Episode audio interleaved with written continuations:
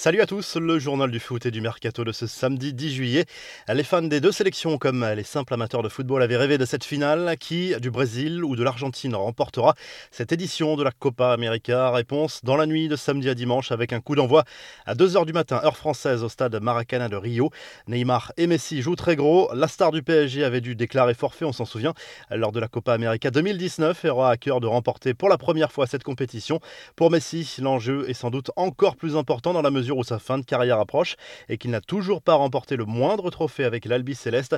La Colombie, de son côté, a remporté le match pour la troisième place contre le Pérou et termine sur le podium.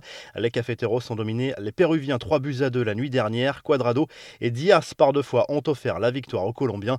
Les infos et rumeurs du mercato. Lionel Messi perd très gros depuis la fin de son contrat avec l'EFC Barcelone.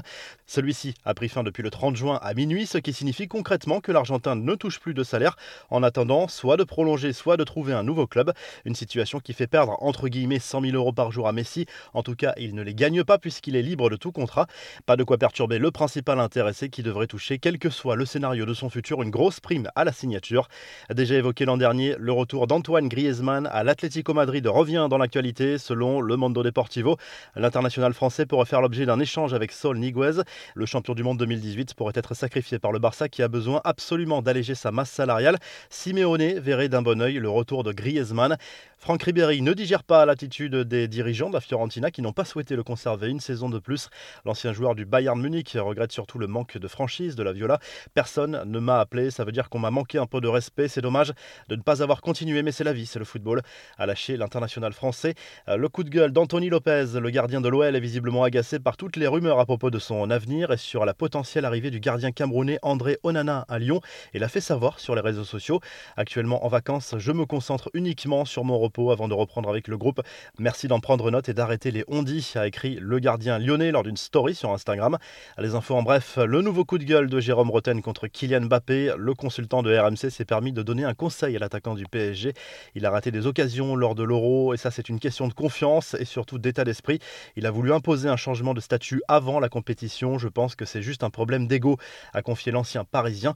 Kylian Mbappé qui, malgré une saison en demi-teinte et un euro manqué, reste une valeur sûre sur le plan marketing. Le jeu FIFA 22 a dévoilé sa cover et comme l'an dernier, c'est l'attaquant parisien qui a été choisi. Encore fier d'être de nouveau en cover, back-to-back a réagi le joueur sur les réseaux sociaux.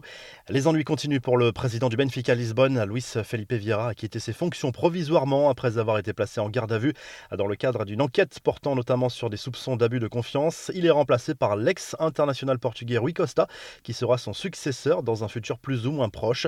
La revue de presse en prend la direction de l'Italie, où la Gazette de la Partage à une entre l'actu à Wimbledon et Roberto Mancini. À la veille de la finale de l'Euro entre la Squadra Azzurra et l'Angleterre, le coach italien est encensé de l'autre côté des Alpes pour avoir permis à l'Italie de revenir au sommet et de rivaliser à nouveau avec les meilleurs. En Angleterre, tous les journaux sportifs et même au-delà sont concentrés sur cette finale de l'Euro. L'attente est immense autour des Three Lions, mais Gareth Southgate a prévenu ses joueurs. Seule la victoire finale permettra à son équipe de rentrer dans l'histoire. En Espagne, Marca consacre sa une à cette finale de rêve de la Copa América entre le Brésil de Et l'Argentine de Messi. 8000 spectateurs pourront prendre place dans le mythique stade Maracana pour assister à cette rencontre. Si le journal du foot vous a plu, n'hésitez pas à liker la vidéo et à vous abonner. Et à très vite pour un nouveau journal du foot.